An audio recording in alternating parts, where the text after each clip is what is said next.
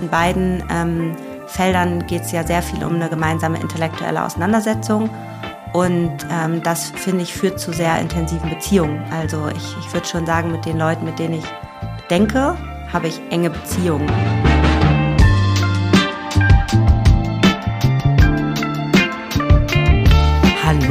Und herzlich willkommen. Wie schön, dass du dabei bist bei Beziehungsweise, dem Podcast für mehr Beziehungsfähigkeit in der Arbeitswelt von heute und morgen. Wir sind Julia von Winterfeld und Stefanie Schissler. Heute geht es darum, was gesunde Beziehungen im Arbeitskontext ausmacht und was gesund in diesem Zusammenhang überhaupt bedeutet.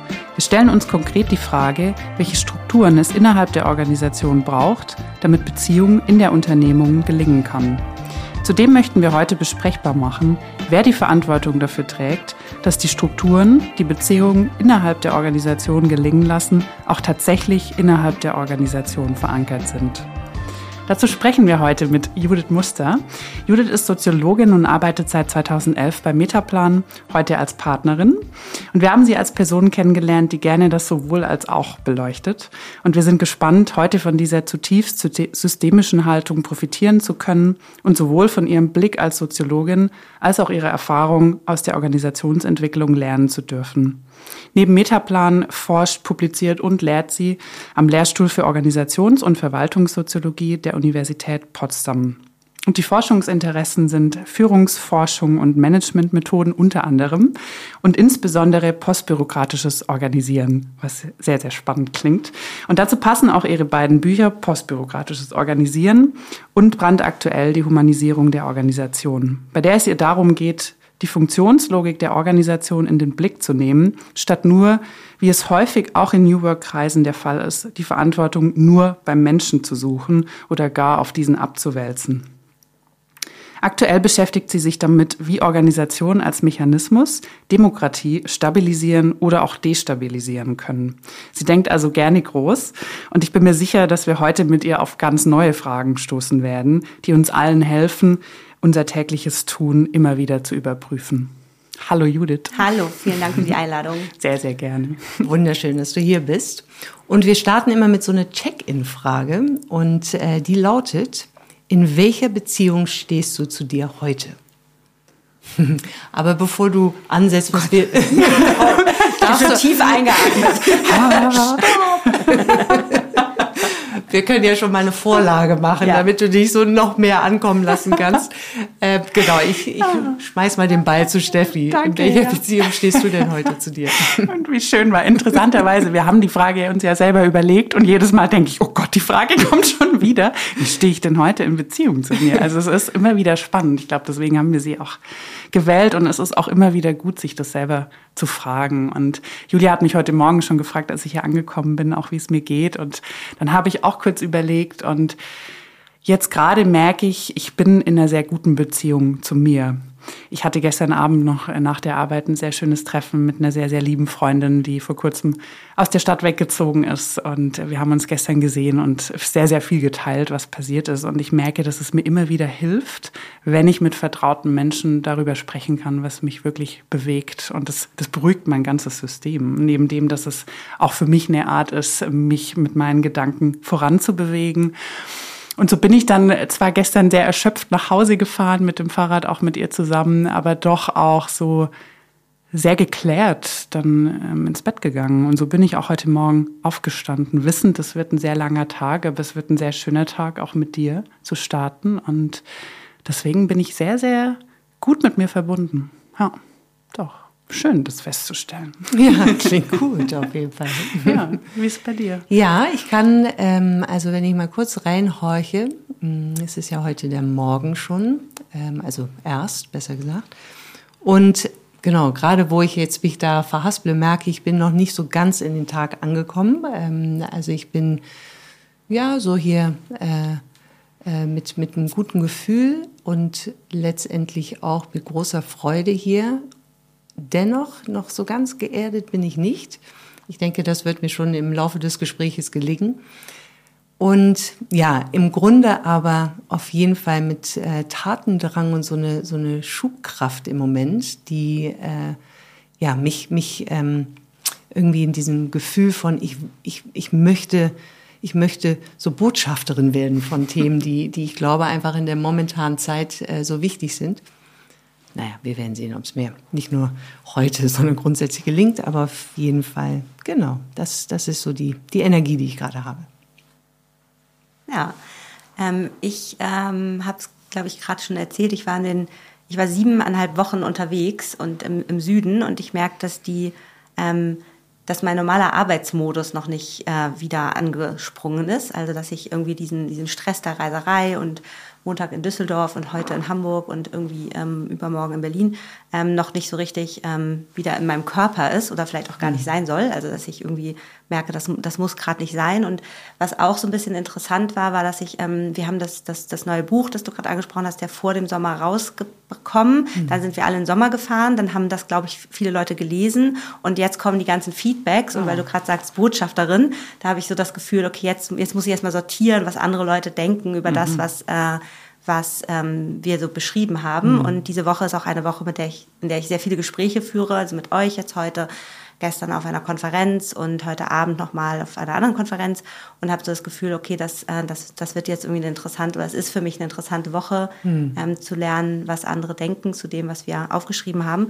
Und gleichzeitig ist es natürlich total aufregend und das fühlt sich auch noch nicht so richtig angekommen an. Mhm. Aber genau ich freue mich auf jeden Fall jetzt, dass wir hier in Ruhe sprechen können. Finde es total mhm. schön, was ihr hier für eine Atmosphäre schafft dafür. Oh, Danke sehr. Dankeschön. ja. Genau, dann lass uns mal äh, uns auf diesem Weg des Gespräches begeben. Äh, und zwar erstmal einfach an dich gerichtet, äh, um, um deinen Kontext ein bisschen mehr zu verstehen in der Arbeit. Ja, wie lebst du Beziehungen in deiner Arbeit? Das ist eine spannende Frage. Also, ähm, ich glaube, ich mit allen Menschen, mit denen ich denke. Und ich denke auf meinen beiden beruflichen Feldern sozusagen, die ja für mich eigentlich eins sind, aber es sind ja zwei Welten dann doch, äh, die so auch in zwei Funktionssystemen stattfinden. Mhm. Das, das eine ist eben mit Metaplan in der Beratung und das andere ist an der Uni. Ich glaube, in beiden ähm, Feldern geht es ja sehr viel um eine gemeinsame intellektuelle Auseinandersetzung. Und ähm, das, finde ich, führt zu sehr intensiven Beziehungen. Also ich, ich würde schon sagen, mit den Leuten, mit denen ich denke, habe ich enge Beziehungen und ähm, das ähm, finde ich auch gut so. Also ich könnte mir, ich glaube, es braucht für richtig intensives Denken auch einen geschützten Raum und ein Vertrauen. Und ähm, das habe ich zu den Leuten, mit denen ich gemeinsam Dinge entwickle, mit denen ich Dinge schreibe, mit denen ich ähm, auch äh, Dinge problematisiere, wo wir noch nicht genau wissen, welche Richtung geht es, habe ich das auf jeden Fall. Und mhm. Ein Beispiel ist vielleicht, das ist so ein lockerer Kreis, also je nach, also jetzt mal unabhängig von den Leuten, mit denen ich jeden Tag arbeite, haben Stefan Kühl, ein so, ähm, Soziologe in Bielefeld, der Professor für Organisationssoziologie Bielefeld, mit dem ich schon sehr lange zusammenarbeite und ich, wir haben einen Kreis gegründet, der nennt sich Quickborner Kreis, weil wir einfach in, in Quickborn uns immer treffen. Wir treffen uns zweimal im Jahr und ähm, denken über ähm, unterschiedliche Fragestellungen mit anderen Organisationssoziologinnen und Organisationssoziologen da, die hauptsächlich systemtheoretischer Prägung. Und dieser Kreis, der ist so ein bisschen symbolisch für das, wie ich finde, wie man miteinander in Beziehung gehen muss, wenn man denken will, weil wir, wir, wir, wir ganz oft in Kolloquien an der Uni oder so, da, da, da zeigt man sich immer fertige Paper und dann diskutiert man die. Und man, ganz oft fragt man so, warum diskutieren wir das Paper noch, das ist doch eh schon eingereicht. Mhm. Und ähm, dieser Kreis, der ist einer, wo wir immer am Anfang von Ideen miteinander schon ins Gespräch kommen und uns eben zwei oder drei Tage Zeit nehmen im Jahr, ähm, wirklich ähm, in Ruhe erste mhm. Ideen zu besprechen oder erste Würfe, die wir auch nicht auf Papier linear runterschreiben, sondern eben, wie es sich für Metaplan gehört, auf Packpapier und Postern verarbeitbar machen und dann halt wirklich intensiv diskutieren. Wir haben da schon mal über das Personalprämissen-Kapitel von, von, äh, von Organisation und Entscheidung aus Luhmanns Spätwerk zwei Tage gesprochen und haben einfach zwei Tage über ein Kapitel gesprochen und über die Ideen, die wir daraus ableiten können. Und ich finde, das ist so intensives in Beziehung gehen, aber auch eben nur dann, wenn man eben noch, noch unfertige Gedanken miteinander teilt mhm. und nicht, wenn man sich sozusagen die persönliche Schauseite präsentiert, ja. wie das eben an Universitäten und in Kolloquien, finde ich, mhm. einfach fast meistens passiert. Mhm. Ja, sehr, sehr schön. Ja, so dieses Zusammendenken. Aber gerade jetzt ganz zuletzt sagtest du, wenn man sich nicht nur die persönliche Schauseite mhm.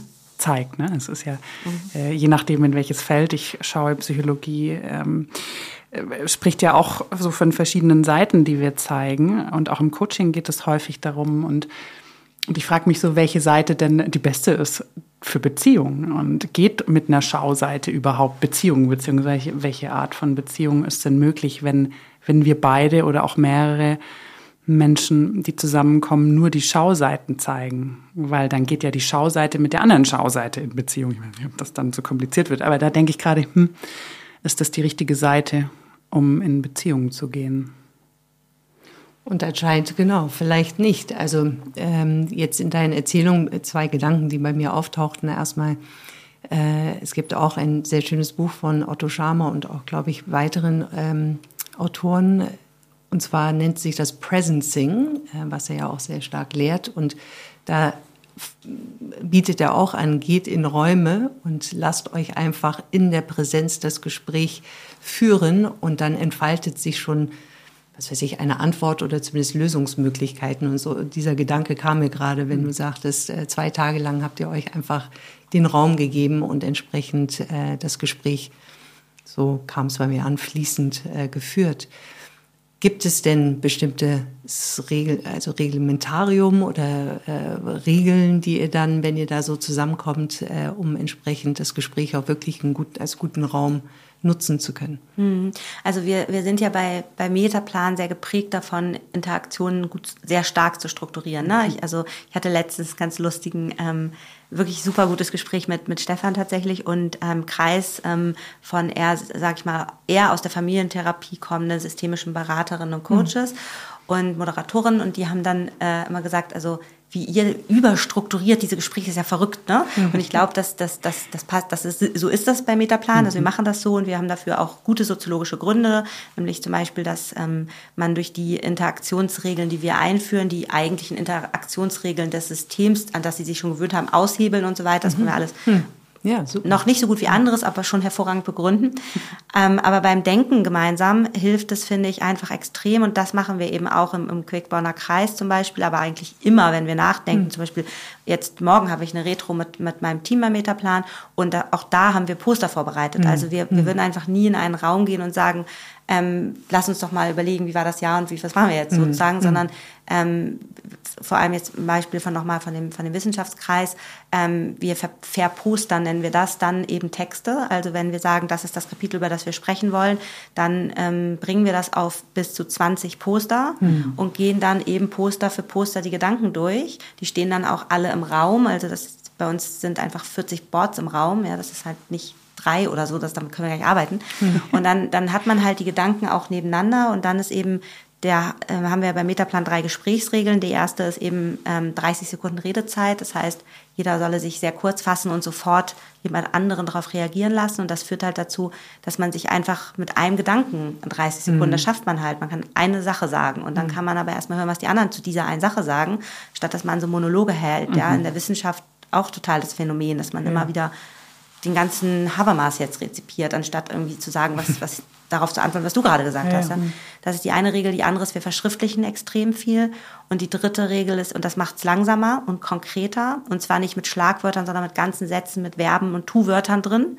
Ähm, und das, die dritte Regel ist eben blitzen. Immer dann, wenn man sagt, da habe ich ein Störgefühl, da, hm. da habe ich eine Frage, das, das habe ich eine Widerrede, dann blitzen wir die Karte, auf die wir gerade geschrieben haben und dann schreiben wir das Gegenargument dazu. Und dadurch sind die Diskurse sehr langsam, mhm. weil man muss erstmal was sagen, dann muss man jemand anderem zuhören, dann muss mhm. man das wieder verarbeiten, verschriftlichen und wieder blitzen, mhm. aber eben sehr, sehr genau. Und ich hm. glaube irgendwie, ähm, dieses vom Papier, von dieser linearen ähm, Schreiberei wegzukommen, also von diesem linearen, alles ist schon fertig diskutiert, in so, in so Fragmente, die wieder ähm, quasi unfertig wirken, auch wenn sie aus einem fertigen Buch kommen, das mhm. vielleicht schon weiß ich nicht, Wissenschaftspreise gewonnen hat. Ja. Das ist so ein bisschen ein Trick, sich daran auch wieder anzunähern und, und so, ähm, sag ich mal, ähm, wie nennt man das, ähm, ähm, also unprätentiös will ich sagen, aber es ist nicht das richtige Wort, also unvorsichtig damit ähm, umzugehen, also einfach ohne Angst diesen Text wieder zu zerreißen und umzuhängen und Karten auf ein anderes Board zu packen. Und das, glaube ich, ist, ähm, ist so ein bisschen so ein Superskill. Ja, super. Also oder ja. nee, ich, ich denke gerade nur so an ja das Thema Meetingstruktur, wo wir immer denken, ja Meetings und da haben wir eh alle zu viele, ist doch irgendwie so. Aber ganz oft hören wir ja in unserer Arbeit auch, naja, diese Meetings, in denen wir die meiste Zeit sind, da geht es eigentlich nur darum zu informieren. Und ich komme da hin und habe das Gefühl, alles ist schon entschieden. Und dann kann ich ja gar nichts mehr machen und deswegen kommt auch keine Teilnahme und deswegen kommt auch kein sich einbringen, denke ich gerade. Ne? Und was du jetzt ja schilderst, ist genau das, verhindern wir, indem wir eben nicht mit fertig durchdachten Gedanken kommen, sondern indem wir explizit diesen Raum dafür nutzen, gemeinsam die Gedanken zu denken. Also ich finde es mhm. so schön, was du auch sagst, dieses gemeinsame Denken. Und da, das fände ich auch spannend zu gucken, wie, was brauchen eigentlich Meetingstrukturen oder was braucht es insgesamt für Strukturen, Strukturen, dass Menschen gemeinsam denken können, weil wir wollen ja, dass Menschen in der Organisation ja. gemeinsam denken und idealerweise auch noch kreativ und gut. Und, ja. mhm. und als ihr eben gefragt habt, wie stehst du heute in Beziehung zu dir, hatte ich so zwei Antworten im Kopf. Die mhm. eine habe ich gesagt, dass ich lange weg war und dass das manchmal schwer ist, wieder oder diesmal schwer ist, wieder anzukommen. Und die andere ist, ähm, dass im Moment die Tage so zertaktet sind, dass das ja auch nichts Neues, dass im Moment ein Meeting das nächste jagt und ich das Gefühl habe, dass alle sich immer weniger Zeit nehmen, um etwas mhm. zu durchdenken. Und ähm, dass man, glaube ich, wirklich dagegen halten muss, wenn man Interaktion gut gestalten will, zu sagen, man kann das eben nicht in zweieinhalb mhm. Stunden klären. Man braucht dafür eben ein bis zwei Tage. Ähm, wahrscheinlich wird das auch zu viel Erleichterung führen, wenn man das wieder schafft in den Organisationen, mit denen mhm. wir gerade zu tun haben, diese Räume zu schaffen. Aber es ist fast unmöglich gerade. Ne? Also das mhm. ist, glaube ich, so ein im Moment noch, noch schlimmer geworden, als es vorher war, mhm. dass man eben diese zusammengepressten Interaktionssituationen hat, in mhm. denen man dann hoch vorbereitet reingeht, um irgendwie super schnell Entscheidungen zu treffen, mhm. die man sowieso unter Ungewissheit treffen muss, weil man die Vorarbeit gar nicht mehr versteht. Und ich glaube, das ist was, wo wir jetzt gerade lernen werden, dass das nicht funktioniert, nochmal neu lernen werden müssen. Habt ihr da schon Antworten drauf oder vielleicht auch äh, gibt es schon Erklärungen, warum das gerade so ist und warum das immer weiter zunimmt, dieses Verhalten? Naja, ich glaube, das ist einfach eine Pandemie, ähm, mhm. äh, aus der Pandemie kommende ähm, Folge, dass man eben durch diesen Remote Work gelernt hat, ein Thema äh, nach mhm. dem nächsten, ein Meeting nach dem nächsten zu mhm. machen und die Tage halt immer voller werden und man diese Zwischenzeiten des Nachdenkens schlecht in den Kalender bekommt und schlecht verteidigt bekommt. Und ähm, genau, und das sind das, die Folge sind aber schlechtere Interaktionen und im Grunde müsste das dann auch schlechtere Entscheidung sein. Mhm. Und das will man ja eigentlich nicht, mhm. gerade im Moment nicht. Vielleicht da so ein kurzer Rückblick dann auch äh, in, im, im Universum vom Metaplan. Äh, ich habe auch gerade so ein Bild gehabt mit den 20 verschiedenen Postern. Äh, alles steht an den Wänden. Das äh, kenne ich auch aus einer meiner früheren Arbeitgebern. Mhm.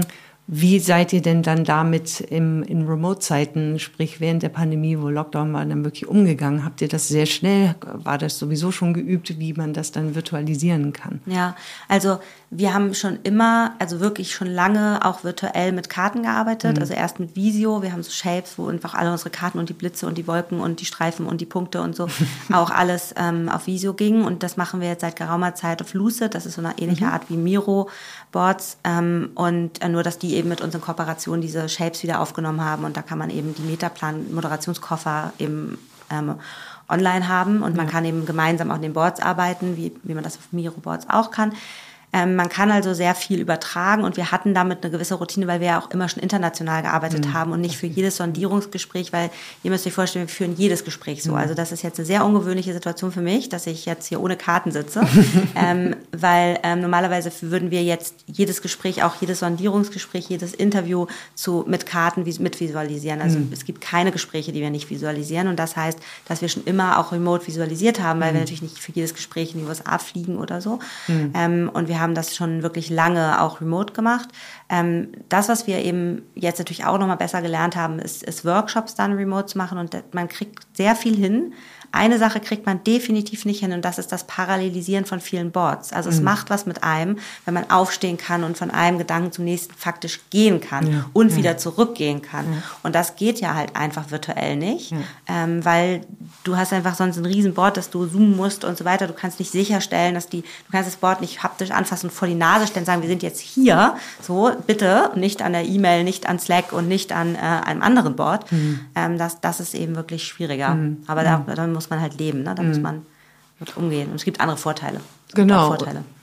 Glaube ich auch. Und, und jetzt bin ich gerade wieder in dem Raum, also in dem physischen Raum. Es macht ja auch schon was mit einem, wenn man zu etwas hingeht, mhm. ähm, wenn man sich umdrehen kann und einfach ja alles äh, 360 Grad sozusagen sieht, äh, hat man, glaube ich, also zumindest äh, versetze ich mich gerade da rein, hat man auch ganz andere äh, Perspektiven wieder dadurch mhm. gewonnen, als wenn man nur sozusagen die Bildschirmfläche dann mhm. sieht in 2D.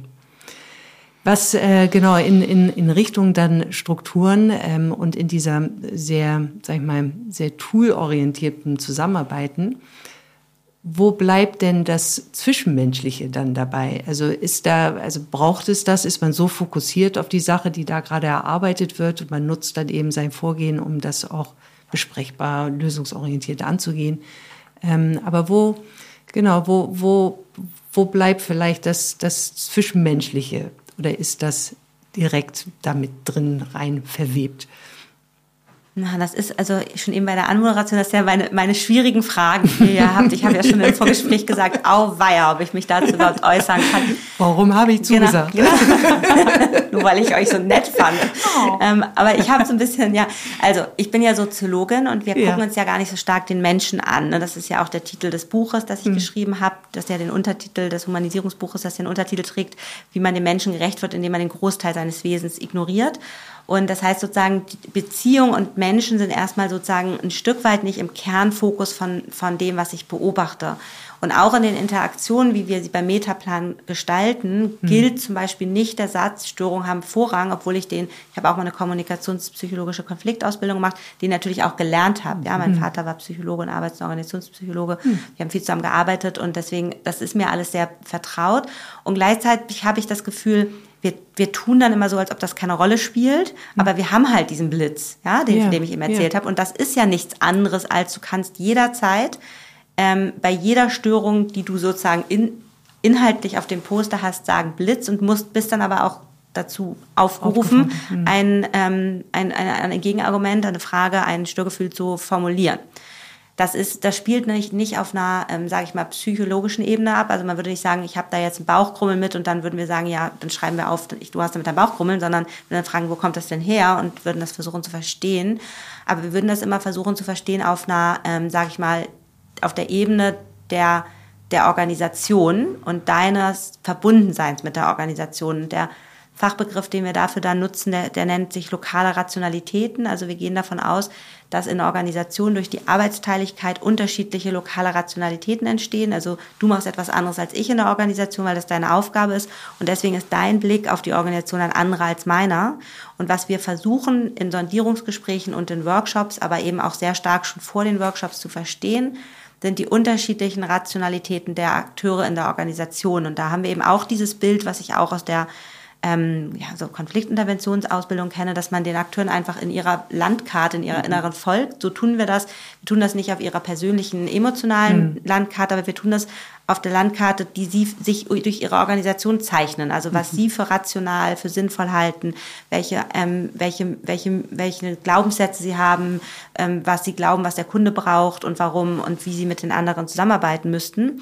Und was, wenn es dann dazu kommt, dass sie uns beschreiben, warum die Marketingabteilung wieder so irre ist und dass die einfach auch nicht ganz dicht sind alle, dann glauben wir diesen Teil halt nicht so stark, sondern versuchen zu verstehen, warum das sich für die logisch anfühlt, das jetzt als irrationales Verhalten mhm. zu äh, beschreiben und versuchen dann deren Rationalität dahinter genau zu verstehen. Und in den Vorarbeiten eines Workshops schreiben wir das ja schon extrem stark mit und bringen das dann auch als Input in diese Workshops mit ein und machen das dann aber auch mit der Marketingabteilung, sodass wir diese Rationalitäten miteinander in Ver Verständigung bringen. Mhm. Das ist uns halt wichtig.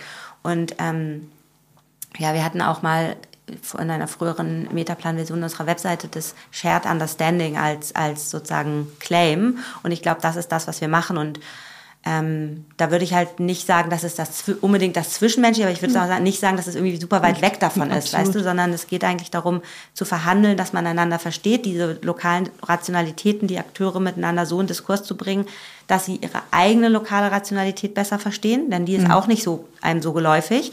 Ähm, das hat man nicht im täglichen Tun, reflektiert man das nicht so. Und dass sie die der anderen besser verstehen. Absolut. Und dass man dazu vielleicht nicht unbedingt zu Konsens kommt, aber mindestens zu so einem rationalen Dissens und sagt, ja, okay, das ist, jetzt verstehe ich, warum du so denkst, aber mhm. ich muss das nicht teilen. Ich muss mhm. nur am Ende, und das müssen arbeitsteilige Einheiten in der Organisation am Ende gemeinsam handeln. Genau, auf, die, auf das Ziel. Ja, also ich denke, gerade was du schilderst, erinnert mich schon an gute persönliche Beziehung, mhm. vielleicht sogar die romantische Beziehung, die Partnerschaft, wo ich mir ja wirklich Zeit nehme, mein Gegenüber zu verstehen. Indem ich das tue, verstehe ich auch mich besser. Romantische Beratung. Und da haben wir in der Organisation. genau, aber da haben wir den Raum und es klingt so, als würdet ihr diesen Raum auch in der Organisation schaffen. Und natürlich mit einer ganz anderen Intention, aber im Prinzip ist es ja nichts anderes wie das, was wir in unseren persönlichen Beziehungen idealerweise tun, nämlich uns Zeit und Raum zu geben, uns gegenseitig zu verstehen, sodass wir dann gut miteinander sein können und ja auch irgendwas erreichen. Nur wollen wir natürlich in den persönlichen Beziehungen anderes erreichen als in der Arbeit.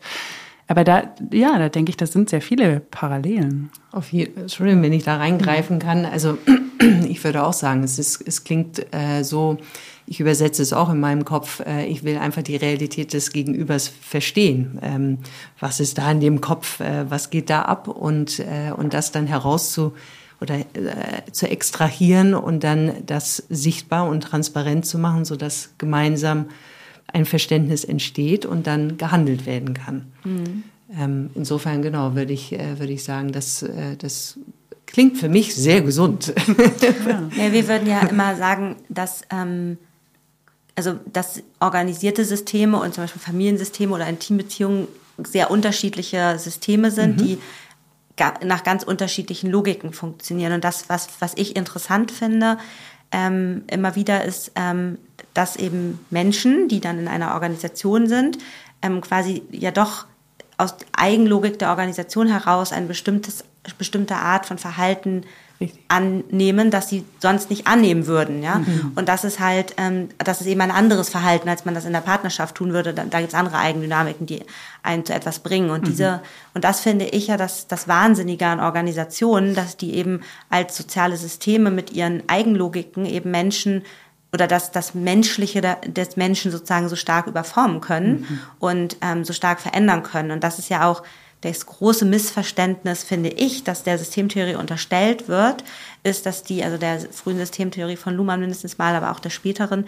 ähm, dass, dass eben diese Form von Verhalten oder dass dieses Verhältnis von Mensch und Organisation irrelevant sei. Im Gegenteil, ne? also Funktionen und Folgen formaler Organisation, Luhmanns ähm, theoretisches Frühwerk, hat ja den ganzen ersten Teil, beschreibt es halt, oder die ersten zwei Teile, ähm, wie Eigenlogiken von Organisationen entstehen, wie das Verhältnis von Formalstruktur und informaler Struktur ist, wie Erwartungen in Organisationen geprägt werden und wie sie dann Verhalten prägen. Und dann beschreibt er immer wieder das Verhältnis von elementaren Verhaltensweisen, also Verhalten außerhalb von Organisationen, wo man taktvoll ist zum Beispiel oder Achtung hat oder in persönliche Beziehung geht.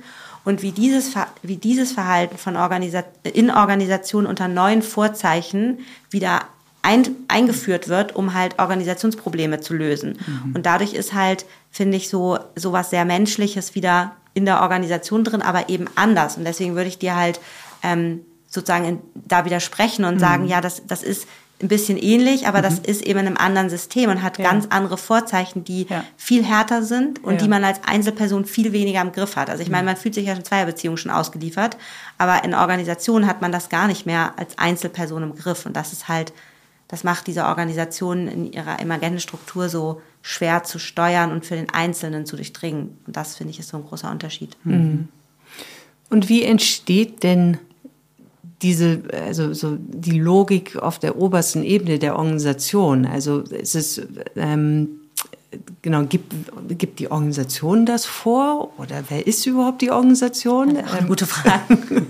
ja, also die ähm, Organisationen unterscheiden sich ja ähm, dadurch, dass sie von anderen Sozialsystemen, dadurch, dass sie über ihre eigenen Strukturen nichts weniger als entscheiden können. Also die haben einen Mechanismus, den andere Sozialsysteme nicht haben, und das ist Mitgliedschaft.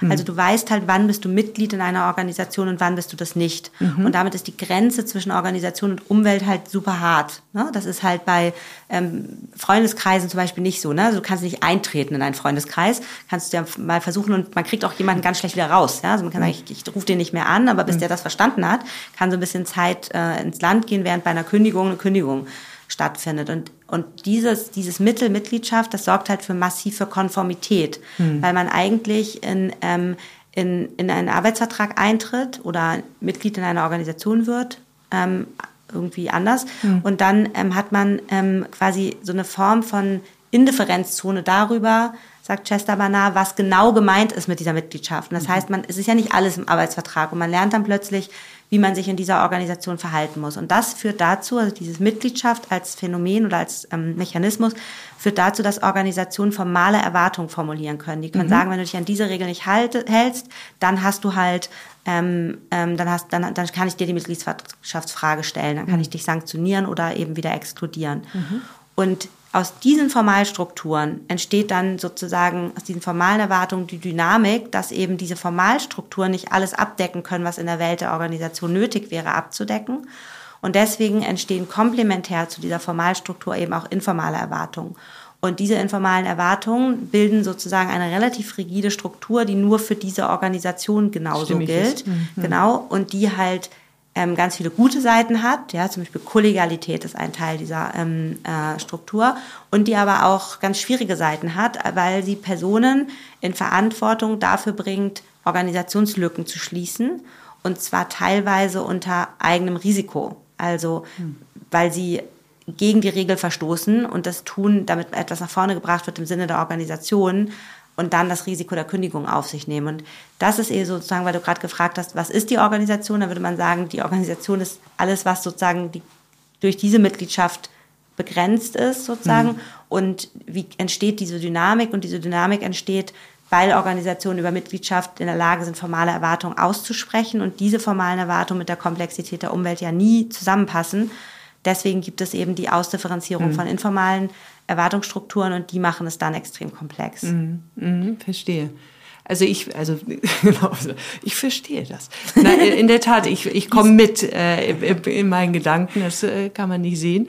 Ähm, nichtsdestotrotz, irgendwann mal muss ja was zugrunde gelegt worden sein. Ähm, also die Organisation ist ja irgendwann mal gestartet mit zwei Personen, die dann, oder vielleicht mit einer, die dann eine Mitgliedschaft eingefordert hat von einer weiteren Person, sodass dann eine Systemorganisation, sage ich mal, stattgefunden hat oder äh, dann entstanden ist.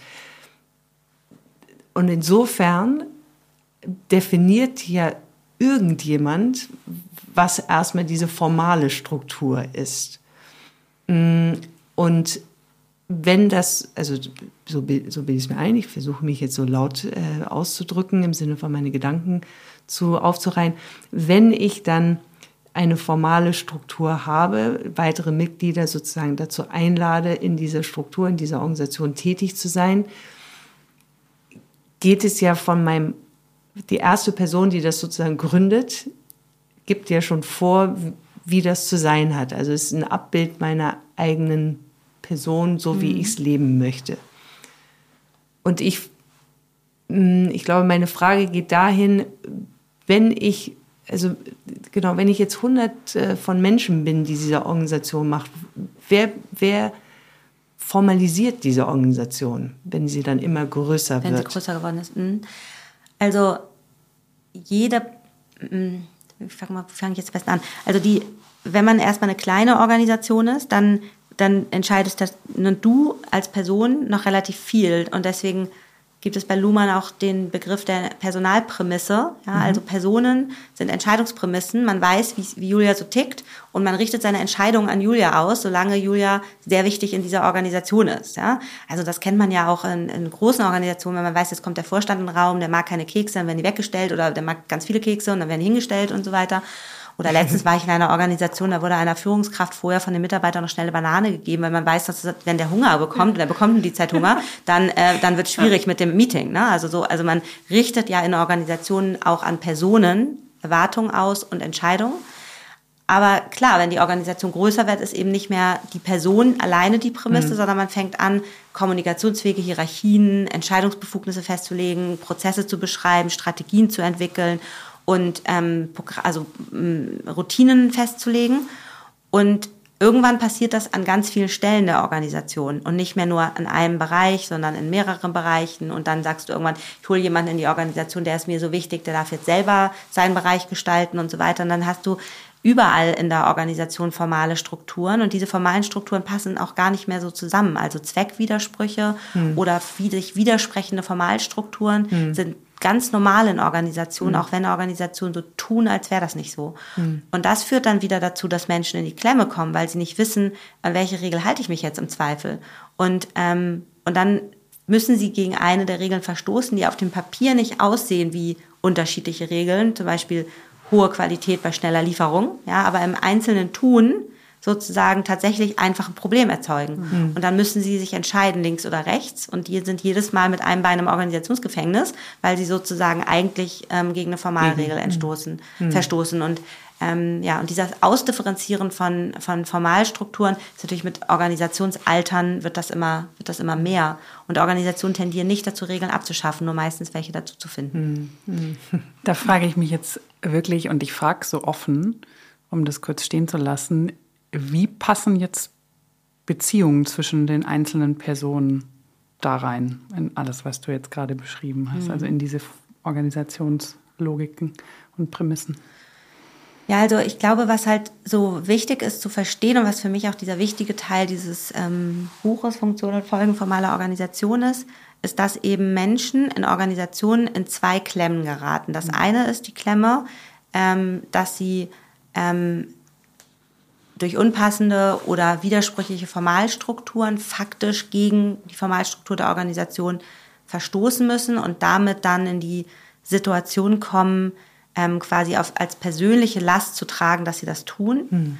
Und das Zweite ist, dass Organisationen ganz weirde ähm, Mechanismen sind, die auch Interaktionen ja über, überschreiben.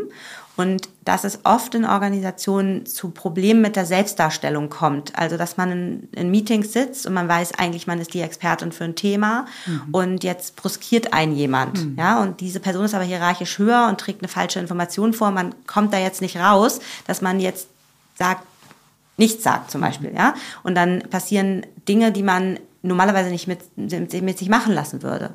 Und, ähm, und das heißt, man hat als Organisationsmitglied ständig das Problem, dass man mit seiner eigenen Selbstdarstellung kämpft. Mhm. Ja? Und daraus entstehen aus beiden Phänomenen, also daraus, dass man ähm, eben quasi jenseits der Regeln gute Arbeit leisten muss und dass man ähm, sozusagen ähm, mit Selbstdarstellungsproblemen zu kämpfen hat, bestehen besondere Formen von ähm, persönlichen Beziehungen in Organisationen, wie zum Beispiel Kollegialität oder wie Klickenbildung. Mhm. Ja, da gibt es zum Beispiel, um es an der Klickenbildung festzumachen, sogenannte ähm, Entlastungsklicken, also Personengruppen, die sich nach Meetings zusammenfinden an einer Kaffeebar und dann sagen, ja, du weißt ja, das hat er falsch vorgetragen, du, ich habe halt nichts gesagt, ich wollte ihn halt nicht, ne, du weißt ja, wie blöd der ist. Und dann sagen alle, ja, ist immer so. Und das hat man halt, ähm, dann hat man seine Selbstachtung wiederhergestellt. Und das ist natürlich hochfunktional für die Organisation ähm, weil man sozusagen eigentlich nicht die, die, den Chef oder die Chefin austauschen muss, die ständig zu komischen ähm, Situationen führt, sondern oder Interaktionsstörungen veranlasst, sondern ähm, man kann das halt hinterher wieder aufräumen und hat dann sozusagen seine, seine eigene Achtung und die Achtung vor den Kolleginnen und Kollegen wiederhergestellt. Was ich jetzt mit dieser langen Rede sagen will, ist, dass diese Beziehungen eben unter bestimmten Vorzeichen stattfinden. Also, dass man eben sich mit denen in der Entlastungsklicke bildet, die einem besonders helfen, diese, diese Beziehungsprobleme oder Selbstachtungsprobleme wiederherzustellen. Mhm. Und nicht unbedingt mit denen, mit denen man sich außerhalb der Organisation befreunden würde. Okay. Und das finde ich halt so interessant, wie sozusagen das soziale Gebilde Organisation, dieses organisierte System mit seinen Eigenlogiken eben Beziehungen in Organisationen auch überformt oder formt. Total. Und also ich glaube, jetzt könnten wir auch in wirklich die Frage nach gesunden Beziehungen gehen. Mhm. Weil erstmal, was du jetzt beschrieben hast mit der Klickenbildung, wäre ja vielleicht erstmal was, was man per se als ungesunde Beziehung genau, definieren genau. könnte, genau. aber in, im Sinne der Organisation und für die Einzelnen ist es gesund. Und jetzt bin ich so, was passiert in meinem Kopf? Ähm, und jetzt frage ich mich gerade, gelingt es uns jetzt in Richtung gesunde Beziehung einmal zu denken? Mhm. Also ich glaube halt, ähm, ich kann jetzt nicht normativ sagen, was gesund ist, ja. ne, weil ich bin Soziologin und keine Psychologin und auch keine Medizinerin. Deswegen kann ich das nicht sagen, was gesund ist. Aber mhm. ich finde das, was du jetzt gerade gesagt hast, es kann für die Organisation gesund sein, im Sinne von funktional sein, mhm. dass die Menschen sich in Entlastungsklicken selbst entlasten wieder mhm. und ihre Selbstachtung wiederherstellen. Das heißt, die Struktur kann unangetastet bleiben. Und es kann funktional sein, weil die Struktur eine gute ist. Wenn die Struktur keine gute ist, ist es aber vielleicht dysfunktional, weil mhm. durch die Entlastungsklicken sozusagen gar nicht aufpoppt, dass die Struktur ein Problem ist. Mhm. Außerdem belastet es die Leute, mhm. weil die müssen immer wieder Selbstachtung herstellen. Das ist auch ein anstrengendes Phänomen. Und vielleicht funktioniert das im Verhältnis in der Clique gar nicht mehr so gut irgendwann. Ja. Und die Organisation hätte das herstellen müssen. Das heißt, wenn du mich fragst, wie sorgt eine Organisation für gesunde Beziehung, wenn es denn ihre Aufgabe sei. Das, das kann man soziologisch natürlich komplett anders sehen. Aber dann müsste eine Organisation sich immer so strukturieren, dass möglichst wenig ähm, dysfunktionale, für den Personen dysfunktionale Folgen der Struktur ähm, entstehen. Ein Stück weit wird das, das nie funktionieren. Es mhm. wird so eine Organisation nicht mhm. geben, aber das im Blick zu behalten, wo mhm. muss es immer ständig Entlastungsklicken geben? Wo muss ich ständig Regelbrüche ähm, in Kauf nehmen, weil zum Beispiel ähm, man ab 50 Zentimeter ähm, Aufstieg auf irgendetwas in einem Werk seine persönliche Schutzausrüstung komplett anziehen muss mit Brille und Helm, nur weil man auf einen Klotz von 50 Zentimetern steigt, das aber nicht tun kann, weil das einfach der Produktionsprozess nicht hergibt und deswegen ständig sozusagen mit der Arbeitssicherheit äh, sanktioniert werden kann und das zu einem Machtinstrument wird, dass wenn ich dich dabei sehe, dass ich dir sagen kann, pass auf, so nicht. Ne? Mhm. Also solche Dinge, also wo Organisationen dafür sorgen, Menschen die in ihre eigene Unperfektheit sozusagen zuzulasten. Mhm. Das ist auf jeden Fall nicht gesund, sozusagen mhm. für die Personen. Und das ist Aufgabe des Managements, mhm. darauf eben auch mit zu achten. Ne? Das ist sozusagen diese, dieses, dieses Beispiel, das ich gerade gesagt habe mit der Entlastungsdicke, das kann eine gesunde Beziehung sein, das kann total gut perfekt sein, also ausbalanciert sein, kann aber genau das gleiche Beispiel auch ein Zeichen dafür sein, dass es eben nicht gut läuft. Und da, genau, da waren noch äh, zwei Stichwörter, also mit das Management mhm. beziehungsweise die Organisation. Ähm, äh, das, äh, da sagtest du äh, gerade, äh, genau, die Organisation sollte darauf achten, ist es jetzt dysfunktional oder hilft es eben?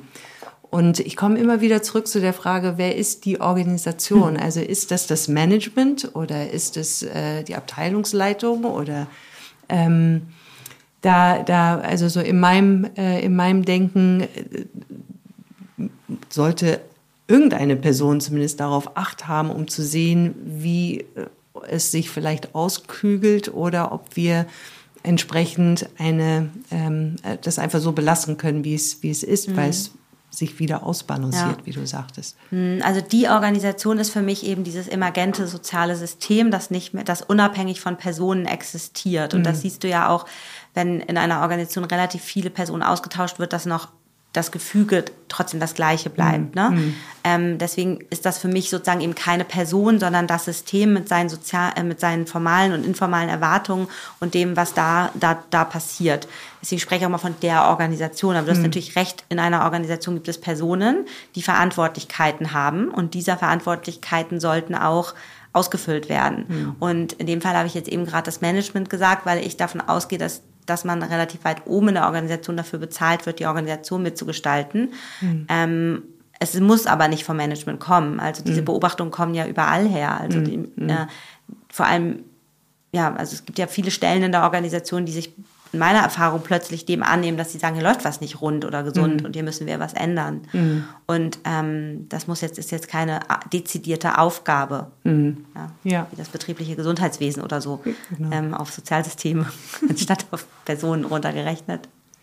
Im Grunde ähm, genau dürfte es dann sich, äh, also man müsste eigentlich so Tools zunutze machen, wie man das zur Sprache bringt. Genau. Also dass das System irgendetwas hat, worin dann, wenn es dysfunktional wird, man einen, einen Weg findet, es Regeln vielleicht zu ändern oder Verhaltensweisen anzusprechen, die dann eine neue Verhaltensform mhm. äh, finden lassen. Ja. Und das ist ja sozusagen das Allerschwierigste. Ne? Mhm. Also wenn wir jetzt eine Organisationsanalyse machen und wir finden solche Entlastungsklicken, dann geh mal zum Mittelmanagement und sagt, ihr seid eine Entlastungsklicke. Ne, das kann man ja nicht machen. Oder noch viel schlimmer, man findet brauchbare Illegalitäten. Das ist mhm. der Luhmannsche Begriff dafür, dass man eben Regeln ähm, bricht und dann aber eigentlich funktional für die Organisation bricht, ist es immer noch ein Regelbruch und für den kann ich exkludiert werden. Für mhm. den kann mir die Mitgliedschaftsfrage gestellt werden. Und deswegen ist es halt so schwierig, das besprechbar zu machen. Und das mhm. ist eben ein sehr, weil wir vorhin ähm, auch bei Beziehungen und, Organi äh, und Interaktionen waren, das ist halt ein interaktionaler Prozess. Wir nennen das Diskurse mit dem wir versuchen, in der Organisation vorsichtig durch Kleinstverkettung von Gesprächssituationen besprechbar zu machen, dass wir jetzt über diese Form von, also von persönlichem ähm, also von Informalität und persönlichem Risiko jetzt anfangen zu sprechen, ohne mhm. dass die Personen dabei ins Risiko kommen. Mhm. Ja. Also ohne, ne, und das ist einfach teilweise gefährlich für die mhm. einzelnen Akteure, auch mhm. für das Management, weil das vielleicht auch hätte sehen können, dass diese Regelbrüche regelmäßig passieren. Mhm. Ähm, und deswegen ist das, ähm, ist, das, ist, das, ist das ein sehr schwieriger Prozess, mhm. der jedes Mal auch anders aussieht. Mhm. Absolut. Du hast vorhin, da würde ich ganz gerne noch mal rein, ähm, weil du sagtest, ja, es, äh, wir legen immer weitere Regeln drauf und äh, es ist sehr schwierig dann für Organisationen vielleicht sich von manchen Regeln zu verabschieden.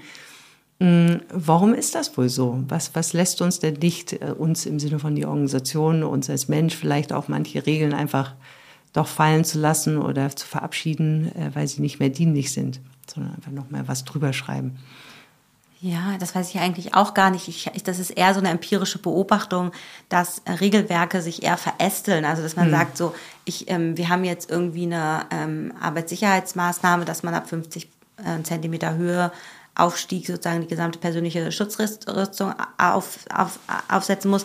Und anstatt, und da merkt man, das funktioniert eigentlich nicht. Und dann anstatt jetzt zu sagen, muss man dann doch nicht, sagt man, aber in dem und den Fällen muss man es nicht. Also mhm. man, man nimmt halt nicht die Regel weg, weil die, ich meine, beim Thema Arbeitssicherheit wäre das eben die, die, ähm, die Antwort wäre dann ja, weil man sich als Organisation oder ins Risiko begibt, wenn man die Regel nicht hätte. Ne? Also mhm. Regeln sind ja dafür da, in Organisationen dass man weiß, wer Schuld hat, sagt Luhmann, und nicht dafür, dass man sich an die Regel hält. Hm. Und hm. Regeln sind also ein Absicherungsmechanismus, hm. dafür zu wissen, wer den Fehler gemacht hat.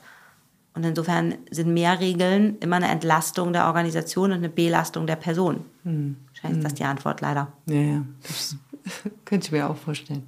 Ja, es ist ja auch nicht nur in der Organisation, sondern auch wenn ich jetzt auf Deutschland blicke in der Gesellschaft. Und wir hören ja ständig, und da brauchen wir noch eine Regel und noch eine Regel und das wird immer komplexer und da habe ich das gleiche Phänomen. Also vielleicht ist es wirklich, wie du sagst, dass das einfach ein, ein Kennzeichen ist von Regeln, dass sie dazu tendieren, sich zu verästeln und immer mhm. komplexer zu werden. Ja. Ich würde schon gerne jetzt mal wirklich reingehen in das Thema gesunde Beziehungen und was kann die Organisation oder auch was kann das Management, was können Einzelne, weiß ich noch nicht, wer überhaupt die Verantwortung dafür trägt, den Raum zu schaffen, dass gesunde Beziehungen auch stattfinden kann. Und ich finde es ganz spannend, dazu wirklich die, die Definition der WHO einmal anzugucken, die ja, weil natürlich gibt es keine klare Definition für Gesundheit und da haben wir einmal geschaut und die wurde auch überarbeitet und die ist aktuell ähm, laut der WHO ist die Gesundheit ein Zustand des vollständigen körperlichen, geistigen und sozialen Wohlergehens und nicht nur das Fehlen von Krankheit oder Gebrechen. Und ich finde, wenn man das einmal so hört, es gibt auch noch eine Ausführung, wo dann sogar noch seelisches Wohlergehen mit dazu kommt. Aber körperliches, geistiges und soziales Wohlergehen und nicht nur das Fehlen von Krankheit oder Gebrechen.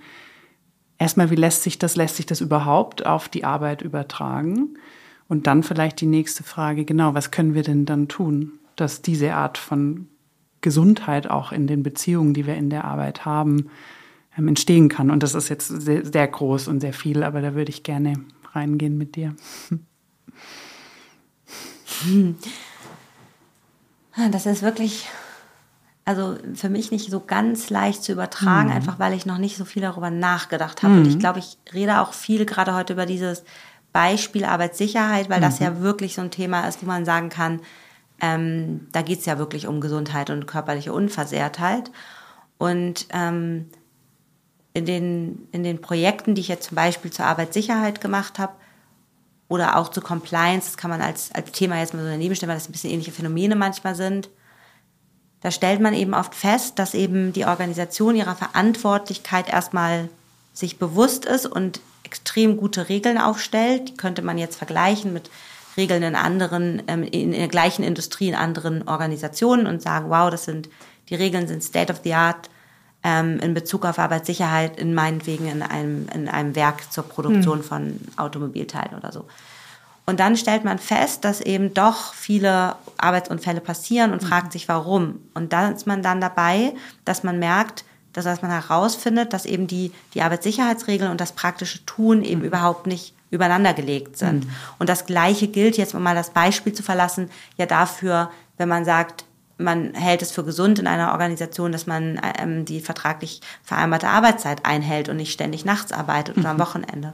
Oder man hält es für gesund, wenn man ähm, Pausen macht oder mhm. so. Ja, also man kann ja sozusagen, egal wo man hinguckt, wo man versucht sozusagen Gesundheit festzulegen in, oder in zeitlich zu Grenzen, wie man arbeitet oder dafür Parameter in die Organisation rein zu programmieren, wird man immer auf widersprüchliche Anforderungen kommen, in die das die einzelne Organisationsmitglied eben austarieren muss. Mhm. Was mache ich jetzt? Liefere ich die Präsentation oder mhm. mache ich meine Pause? Mhm. Und ähm, sozusagen gehe ich jetzt mit der Hand in das Gerät oder schalte ich die Maschine ab und störe damit den Produktionsprozess für alle meine Kolleginnen und Kollegen, die dann nicht auf die auf der Schicht auf ihre Quote kommen. So ne? Das sind so die Fragen, die man sich dann als einzelne Person ja stellt. Und, ähm, und dafür ist die Organisation eben verantwortlich, dass mhm. eben dafür klare Guidance da ist und eben die, diese Zielkonflikte eben auch ge, ähm, gemanagt werden. Ne? Und in, in, in unserem Buch gibt es ein Kapitel, das heißt Überdehnung formaler Pflichten, ja, ein Unterkapitel davon, wie sozusagen ähm, Last von der Organisation auf die Person verschoben wird. Und genau das passiert ja. ja? Du mhm. überdehnst deine formale Pflicht zu arbeiten oder du überdehnst deine formale Pflicht sicher zu arbeiten, weil du eben andere widersprüchliche Anforderungen an dich gestellt bekommen hast. Mhm. Und das finde ich ist gesunde Organisation, mhm. wenn man es schafft, dass man die Last, die, die, das, das Organisationsversagen, was dahinter steht, ja. sozusagen, nicht auf die einzelne Person lastet. Das heißt, eine sehr lange Antwort. Aber du hast auch wirklich eine komplizierte Frage. Ja, ja genau. große Frage. Ich, ich stelle sie auch nochmal anders, oh weil, ähm, nee, oh Gott, ich dachte, ich habe es geschafft. so leicht kommen Sie hier nicht davon, Frau Muster. nee, tatsächlich, weil, ähm, ja, weil also das treibt uns ja um und schwierige Fragen sind erstmal gut und auch keine Antwort zu finden, empfinde ich erstmal als gut, weil es eben zeigt, wir denken und, und wir müssen ja an diesem Thema auch neu denken, dass wir uns da gesetzt haben. Und wenn ich es nochmal nehme, ich habe es ja hier auch vor mir, das ist auch leichter, wenn ich diese Definition von Gesundheit so nehme und dann jetzt einfach mal, auch wenn da ganz viel Widerspruch kommen kann, das verstehe ich, aber ich mache es jetzt einfach, um uns das irgendwie zu ermöglichen, das einfach mal so auf Beziehungen übertrage, dann würde ich sagen, dass eine gesunde Beziehung eine Beziehung ist, die das vollständige körperliche, geistige und soziale Wohlergehen der Mitglieder in dieser Beziehung sichert. Und dann, wenn ich das so definieren könnte, dann frage ich mich, was kann die Organisation dann dafür tun, dass diese Art von Beziehung auch in der Arbeit stattfinden kann? Ist das überhaupt möglich?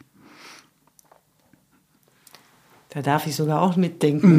Ja, genau, wir dürfen alle mitdenken. Das ist, äh, ja, ist, eine, ist ähm, ich glaube, die, die, also die da sind so viele verschiedene Antworten. Auf der einen Seite ähm, müsste man vielleicht die These darunter legen, wenn wir in gesunden Beziehungen stehen, dann werden wir auch freudiger, leistungsfähiger, ähm, produktiver dann auch werden. Und das meine ich im positiven Sinne. Dann wollen wir auch handeln, dann wollen wir auch das, was wir gemeinsam uns vorgenommen haben, auch tatsächlich tun. Und insofern ähm, würde ich sagen, wenn wir die Definition, die Organisation ist ja ein, ein, ein soziales Gefüge und mhm. wir wollen unser Gegenüber entsprechend in dieses gesunden, in diesem gesunden Zustand bringen, dann ist es absolut die Verantwortung aller, uns da gegenseitig zu unterstützen, sowohl körperlich, ähm, seelisch, äh, geistig emotional, und sozial. Geistig und, mhm. Äh, geistig und sozial dann da dafür zu sorgen. Aber wie das geht, wird, äh, glaube ich, immer sehr unterschiedlich sein, abhängig davon, was diese Unternehmung vorhat, äh, wie entsprechend ähm, groß, klein die Organisation ist, werden andere Tools, andere Skills dafür vielleicht benötigt. Ich rede jetzt, ähm, genau, ich sehe, Judith guckt mich mit. Nee, so gucke ich immer, wenn ich nachdenke. äh, nicht sehr freundlich, ich weiß. Hm. Aber ich habe gerade wirklich was, ich habe andersrum gedacht. Ich, ich, ich habe mich jetzt, ich schummel mich jetzt aus der Frage raus, weil ich, oder ich habe eine andere Idee, ja. Vorschlag äh, für, für eine Antwort aus meiner Perspektive. Ich glaube, die Organisation ist dafür einfach nicht so richtig der richtige Mechanismus. Mhm. Mhm. Ich glaube echt, dass das nicht gut funktionieren wird. Mhm. Ich kann mal kurz ein Beispiel machen, das habe ich nämlich gerade gedacht und versucht, hoffe ich kriege das gut zusammen. Mhm. In Funktionen Folgen formaler Organisation beschreibt Luhmann ja, wie elementare Verhaltensweisen in Organisationen unter anderen Vorzeichen wieder eingeführt werden. Und ein Beispiel dafür ist Scherz. Ne? Also wenn man einen Scherz macht, dann lacht man, wenn der Scherz witzig war in normalen Situationen. Ne? Aber sobald man in einer Organisation war, ist, lacht man, wenn ein hierarchisch Vorgesetzter einen Scherz macht. Mhm. So. Und das zeigt ja schon, dass dass man sozusagen mit Scherzen anders umgeht, sobald man die Grenzen dieser formalen Organisation betritt oder da reingeht. Und, ähm, und das finde ich hat so eine unfassbar, ähm, das zeigt so unfassbar, wie auch ungesund, wenn man so will, solche ähm, solche Verhalt Beziehungen in Organisationen sein können, weil ich lache, weil mir jemand hierarchisch vorgesetzt einen dummen Witz macht. So, und den, den würde ich zu Hause nicht lachen und ähm, über den Witz und ich, ich widerspreche mir da als Person auch. So. Und ähm, ja, und das, das glaube ich, das muss man erstmal als gegeben hinnehmen, dass mhm. das eben wirklich sehr schwierig ist. Ja. Und ich kann mich jetzt auf körperlich und psychisch nicht so gut konzentrieren, sondern eben auf den sozialen ja, Aspekt dabei. Super, Aber ich, das ist halt ein, ein, ähm, ein, ein wichtiges Phänomen, dass wir halt entdecken müssen, erstmal wahrnehmen müssen in Organisationen, dass das uns immer passieren wird. Mhm. Und Organisationen sind einfach keine, in dem Sinne normativ gute Mechanismus, mhm. sondern es ist erstmal der mächtigste Mechanismus der modernen Gesellschaft. Mhm. Und Organisationen können richtig schlimme Dinge miteinander tun, mhm. mit uns tun. Ja, also wenn man sich anguckt, was ja für mich das größte Buch der, der, der letzten, Wissenschaftsbuch der letzten Jahre war es von Stefan Kühl, ganz normale Organisation zur Soziologie des Holocaust, mhm. wo er eben sehr ausführlich und unfassbar präzise beschreibt, wie sozusagen am, am Polizeibataillon 101, das ist eine Ersatz, ähm, die, die sozusagen am Ende des Krieges sozusagen Menschen, die eben gerade nicht glühende Nationalsozialisten waren, die eben ganz spät sich haben sozusagen einziehen lassen, sozusagen, und, ähm, wo er eben zeigt, dass eben diese Menschen innerhalb von sehr kurzer Zeit sehr schlimme Dinge getan haben. Und er beschreibt eben, dass diese Mechanismen dafür eben keine, in diesem Fall keine Ideologie waren, sondern die spielt natürlich eine Rolle, aber vor allem auch, Organisa auch Organisationsmechanismen, hm. die waren, die Menschen dazu gebracht haben, diese Dinge zu tun. Und das zeigt er eben an diesem Beispiel, was ja sehr gut dokumentiert ist, ähm, sehr ausführlich und präzise.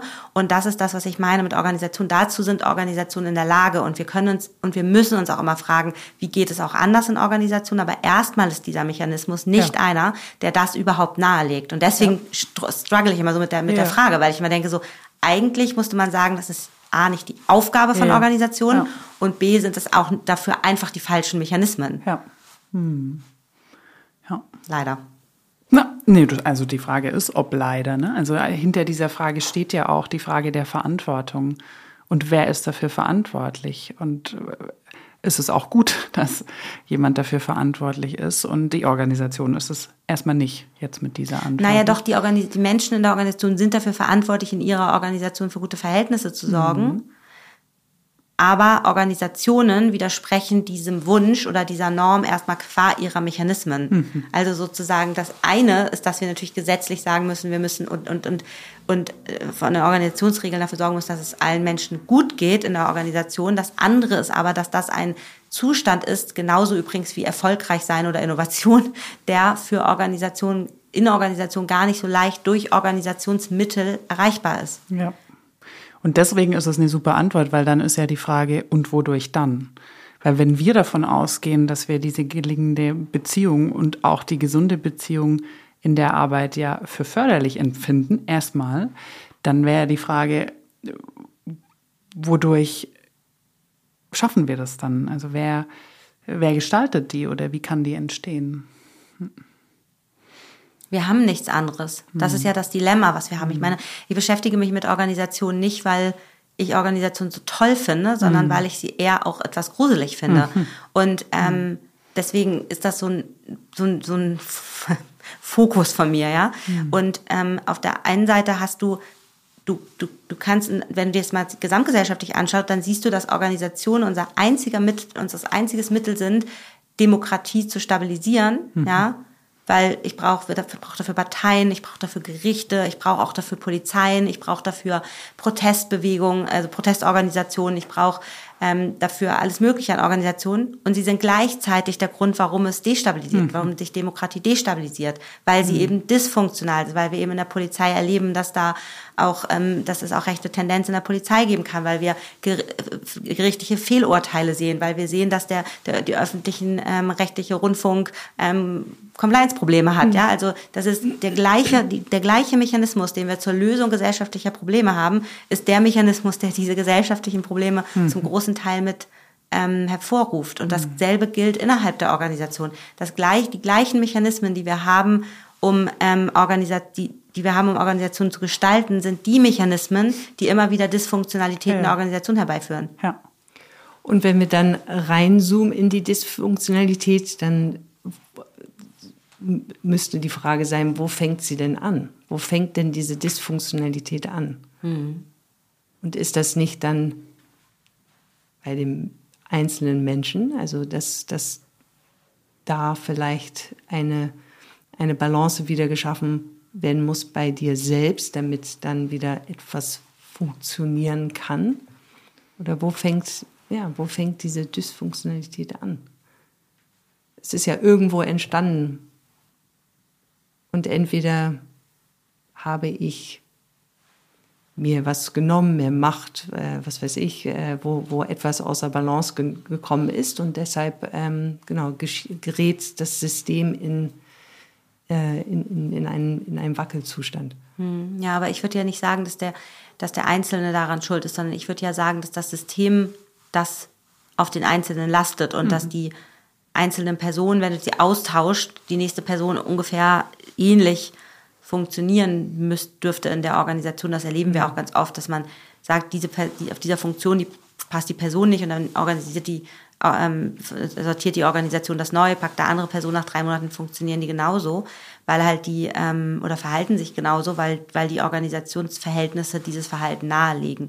Insofern würde ich immer erstmal sagen, ähm, das, das ist erstmal wirklich der Organisationsmechanismus, der das mhm. auslöst und der Dysfunktion. Also jede Lösung in einer Organisation hat immer Folgeprobleme und immer auch Funktionalitäten und Dysfunktionalitäten. So ist das. Es gibt einfach keine perfekte Organisation. Also das ist ja auch das, was man an dem New Work-Diskurs einfach kritisieren darf und muss, ist, dass da immer nahegelegt wird, wir könnten da irgendwie hinkommen. Wir mhm. kommen da nicht hin. Mhm. Wir können nur besser darauf achten, dass es, dass man in den Blick nimmt, was die Probleme, Folgeprobleme von Lösungen in Organisationen sind. Wir können mhm. aber nicht die Folgeprobleme abschaffen, nicht ja. solange wir in Organisationen sind. Mhm. Im Übrigen auch nicht für Gesellschaft, aber das ist eine andere, mhm. äh, eine andere Frage. genau. ähm, und wir können immer nur in dem bestmöglichen schlechten System sozusagen hm. agieren, weil es immer imperfekt bleiben wird. Aber mhm. was ich jetzt an deiner Frage so spannend fand, war, ich habe kurz überlegt, ist es vielleicht eher die Lösung, dass man Menschen befähigt, das besser zu sehen ja. und dann auch für sich zu entscheiden, ob sie das mit sich machen lassen wollen. Mhm. Also das ist, glaube ich, das, wo ich denke, auf der einen Seite kann da natürlich gutes Coaching helfen. Mhm. Auf der anderen Seite ist aber, sind aber die Begrifflichkeiten, die die Organisationssoziologie uns zur Verfügung stellt und die wir ja in dem Buch auch versuchen eben nochmal sehr pointiert auf den Punkt zu bringen, sind die für mich ähm, wie so Entlastungsmomente. Also wenn ja. halt Menschen merken, es gibt ähm, den Begriff brauchbare Illegalität dafür, dass sie ständig Regeln brechen mhm. und es gibt dafür einen soziologischen Fachbegriff, mhm. dann sagen sie, habe ich oft diese Situation, dass sie sagen, okay, wenn es dafür einen soziologischen Fachbegriff ist, ist das echt mal nicht meine Schuld alleine. Ja. Und dass es, dass dieses Erkennen davon, mhm. dass es diese Mechanismen gibt, schon eine Entlastung herbeiführt. Ne? Mhm. Ähm, und dann, wenn man, wenn man äh, Menschen befähigt, und deswegen wünsche ich mir ja so, das ist das, was mich so treibt, dass die Organisationssoziologie eben in der, in der, in der, in, in Unternehmen, aber auch in Verwaltung noch stärker rezipiert konzipiert wird und auch wie die Organisationspsychologie, die finde ich das wunderbar geschafft hat, eben auch als Disziplin, als mhm. Ansprechpartnerin mhm. wird, ähm, dass das eben über diese Begrifflichkeiten einen schärferen Blick wie so Suchscheinwerfer für das eigene Erleben in Organisationen ähm, geben kann. Und das, das, das, das glaube ich, könnte dann helfen. Mhm. Deswegen hätte ich beinahe gesagt, als du gerade gesagt hast, wo fängt es an? Ja, dann muss der Mensch das halt besser kennen. Und dann denke ich, Mist, dann mache ich ja genau das Gleiche wie die Organisation, weil ich dann sage, Mensch, du musst es klären, weißt du? Und das ist halt genau. das Dilemma, aus dem wir nicht rauskommen. Deswegen ja. können wir jetzt Aber das zu sehen, aufhören zu suchen. Wie, wie immer, ne? Also, Traurig. Dieses Dilemma zu sehen, ist es doch. Und ja. auch was, was du gerade gesagt hast, ne, da ging bei mir, na, Genau, wir, wir können gar nicht suchen, wo fängt's an, weil das ist so ein komplexes System und deswegen ist es ja auch kein kompliziertes System mehr, ja. sondern ein komplexes. Und das heißt, wir können das gar nicht überblicken. Und das verändert sich ja auch und das hält sich am Leben. Und ich dachte so ein bisschen, das Einzige, was wir tun können, ist darauf zu reagieren. Immer wieder reagieren. Mhm. Und um reagieren zu können, muss ich ja die Situation in irgendeiner Form wahrnehmen. Und das ist, was du meintest, mit sich bewusst machen, was da eigentlich passiert. Und da leistet ihr ja grandiose Arbeit. Und das Zweite ist dann reagieren kann auch sein, ich steige aus aus diesem ja, System. Total. Und das finde ich so dieses, also dieses Bewusstsein ist bei mir auch gerade, okay, ich, es geht nicht darum, was zu lösen, sondern es geht darum, immer wieder angemessen zu reagieren. Mhm. Und ich glaube, genau mhm. das, das wäre schon für mich eine Lösung, eben sich selbst bewusst zu sein, weil sonst kann ich gar nicht reagieren. Also was, was, wie stehe ich im Verhältnis zu dem, was ich da erlebe oder zu dem, was die Organisation mir schenkt? Und ich kann entscheiden oder ich kann die Wahl treffen, will ich in dem auch weiterhin äh, tätig sein oder gehe ich eben raus? Und das, da glaube ich einfach, dass wir uns das zu wenig bewusst machen und damit mitgehen und möglicherweise dann noch mehr Dysfunktionalität in die Organisation reintragen oder eben zu oft an der Kaffee Bar stehen, äh, um, genau, um dann, um dann wieder äh, Balance, äh, hm. wie, wie, du so schön sagst, die Selbstachtung dann wieder herzustellen. Ähm, und das ja, wäre, äh, wäre sehr schön, wenn wir äh, zumindest bei uns selbst selbstbewusster werden, was ist es, was, äh, wozu ich denn beitragen möchte. Hm. Ähm, ja. Entschuldige, nee, ich wollte sagen, du, ich finde das richtig zu sagen, man muss sich selbstbewusst sein, weil sonst kriegt man ja gar nicht das Schmerzgefühl hin. Hm. Und oder merkt gar nicht, dass man gucken muss und man muss der Organisation bewusster mhm. werden. Richtig, also man ja, muss, man muss die, ja, die besser total. verstehen genau. und diese Logiken mhm. besser verstehen, die da mhm. passieren mhm. und das von sich selber auch trennen können. Und Richtig, das ist super. relativ mhm. anspruchsvoll, weil man in diesem System gefangen ist und weil man sozusagen das, das mhm. eben auf eine bestimmte Art und Weise mhm. reflektieren muss. Mhm. Ja. ja. und gerade denke ich, ne, um, um nochmal auf, auf das Thema Beziehung dann auch zu kommen, weil da haben wir unheimlich viel jetzt gerade gelernt und auch Fragen, die wir jetzt nicht lösen können. Und das führt ja auch dann kurz zu einer, zu einer Anspannung, merke ich auch bei mir. Und jetzt gerade denke ich, naja, was ich daraus lerne, ist, dass auch da ich mir bewusst mache, in welcher Beziehung stehe ich zu der Organisation und welche Beziehungen sind um mich rum. Mit wem stehe ich hier überhaupt in Beziehung und wie sind die? Sind die funktional, dysfunktional? Wie möchte ich die beschreiben?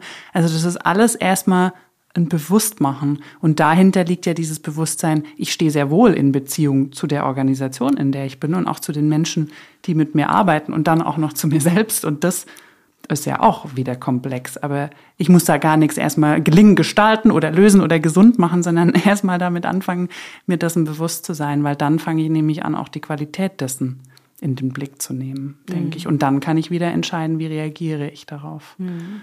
Ja, also jetzt, jetzt fängt es an bei mir, sich zusammenzufügen. Ja. Hm. Sollen wir, hast du noch Gedanken jetzt gerade? Weil sonst haben wir, genau, haben wir ja unseren, unser Ritual, das uns jetzt vielleicht ermöglicht, auch nochmal einen ganz anderen Sinn in äh, dem Gespräch zu finden. Und zwar haben wir hier Glückskekse. Mhm. Und ich gebe dir jetzt einmal die Schale. Ich dachte, es kommt Gummibärchen. darfst du dir einen aussuchen? Und ihn natürlich öffnen. Und dann schauen wir mal mit dieser, das sind ja immer sehr große Weisheiten, die in diesen Glückskeksen sind, was dir denn kommt, wenn du ich die anschaust. Ich ja schon immer an Öffnen von irgendwelchen. Passiert uns auch immer. Wirklich? Ja, die sind wirklich unangenehm. Ja. Genau, ich wollte schon fast sagen, mit den Zähnen vielleicht. Brauch eine, brauch eine Schere. Die hatten wir eigentlich gestern. Ja. Jetzt geht es natürlich ganz leicht. Ah. ah. Du hast aber bestimmt den Keks zerstört. Jetzt wollen wir ihn alle öffnen. Naja, aber genau, ähm, einmal zu schauen, wenn du jetzt auf diesen Zettel gleich schaust, was, was sagt dir das für das Gespräch nochmal? Darfst du ihn auch einmal vorlesen dann? Ha, da steht, die größte Gefahr des Lebens ist, dass man zu vorsichtig wird. Oha.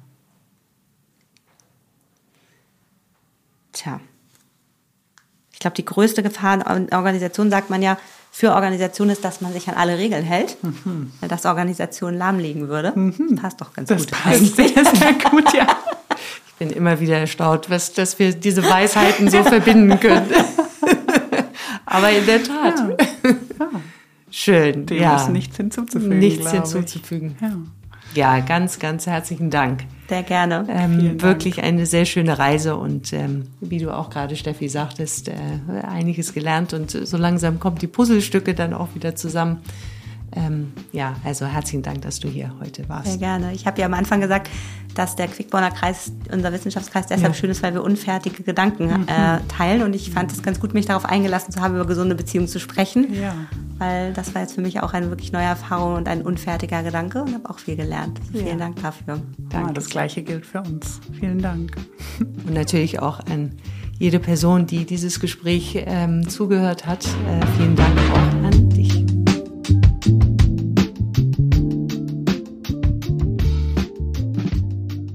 So, Steffi, wir haben jetzt ein paar Tage gebraucht, um diese Reflection aufzunehmen. Das machen wir jetzt einfach so. Und ähm, mir raucht der Kopf weiterhin, auch wenn ich es zum zweiten Mal durchgehört habe. Deshalb spiele ich dir einfach mal den Ball. Was, ja, was nimmst du aus diesem Gespräch mit?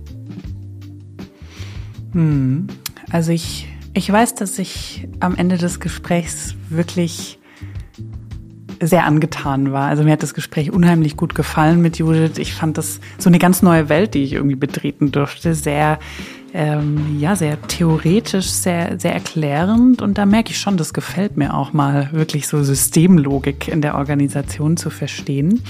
Und ich erinnere mich auch an, an diesen Anspannungspunkt, den es gab, weil natürlich die Frage ist, wie passt so ein ein zwischenmenschliches Konstrukt wie Beziehung, das auch sehr viel erfahrbar nur ist. Wie passt das eigentlich in so eine Systemlogik? Und da habe ich für mich mitgenommen, okay, ich glaube, ich brauche gar nicht immer alle Antworten dazu haben. Und das führt auch zu so einer Entspannung. Und das ist jetzt so ein ganz persönliches Gefühl. Und inhaltlich habe ich wirklich von Judith gelernt, nochmal die Organisation wirklich als System zu betrachten. Und das kann ich erstmal als funktionales System betrachten. Und da sagt sie ja selber, ne, in dieser Sichtweise gibt es einfach Grenzen. Weil viel, was Menschlichkeit angeht, lässt sich da einfach nicht unterbringen. Ähm, und das haben wir auch in ihren Antworten gemerkt. Und das fand ich sehr spannend, weil ich glaube, das ist einfach die, die aktuelle Realität in der Wirtschaft, dass wir eine sehr rationale, kognitive, logische Welt haben, aber dann doch menschliche Wesen, die in dieser Welt irgendwie versuchen, gemeinsam was zustande zu kriegen.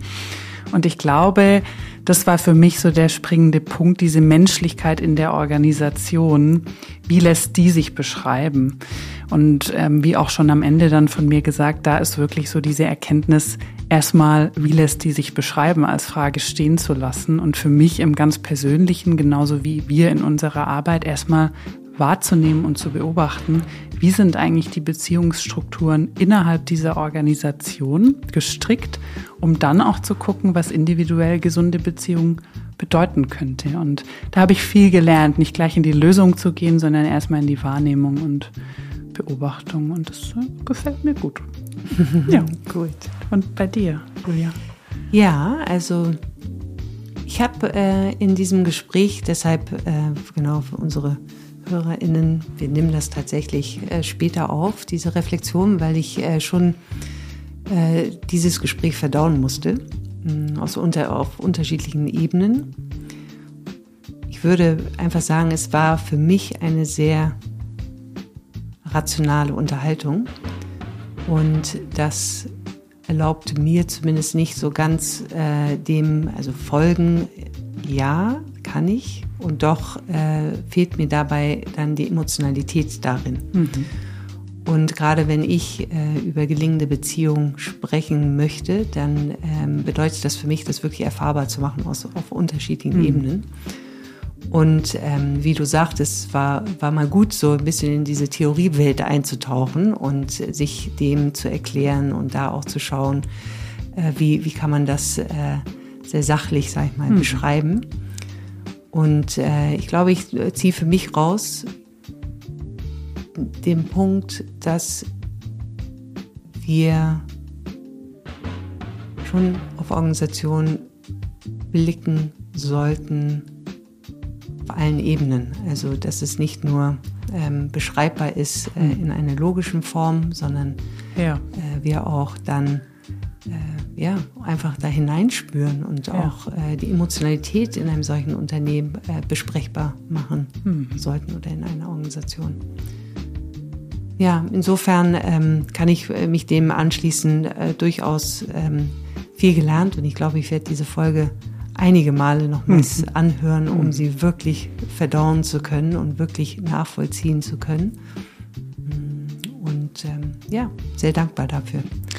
Ja, ich glaube, das ist eine gute Idee auch, weil, weil ich auch gemerkt habe, da steckt echt viel drin, aber da, das braucht Zeit.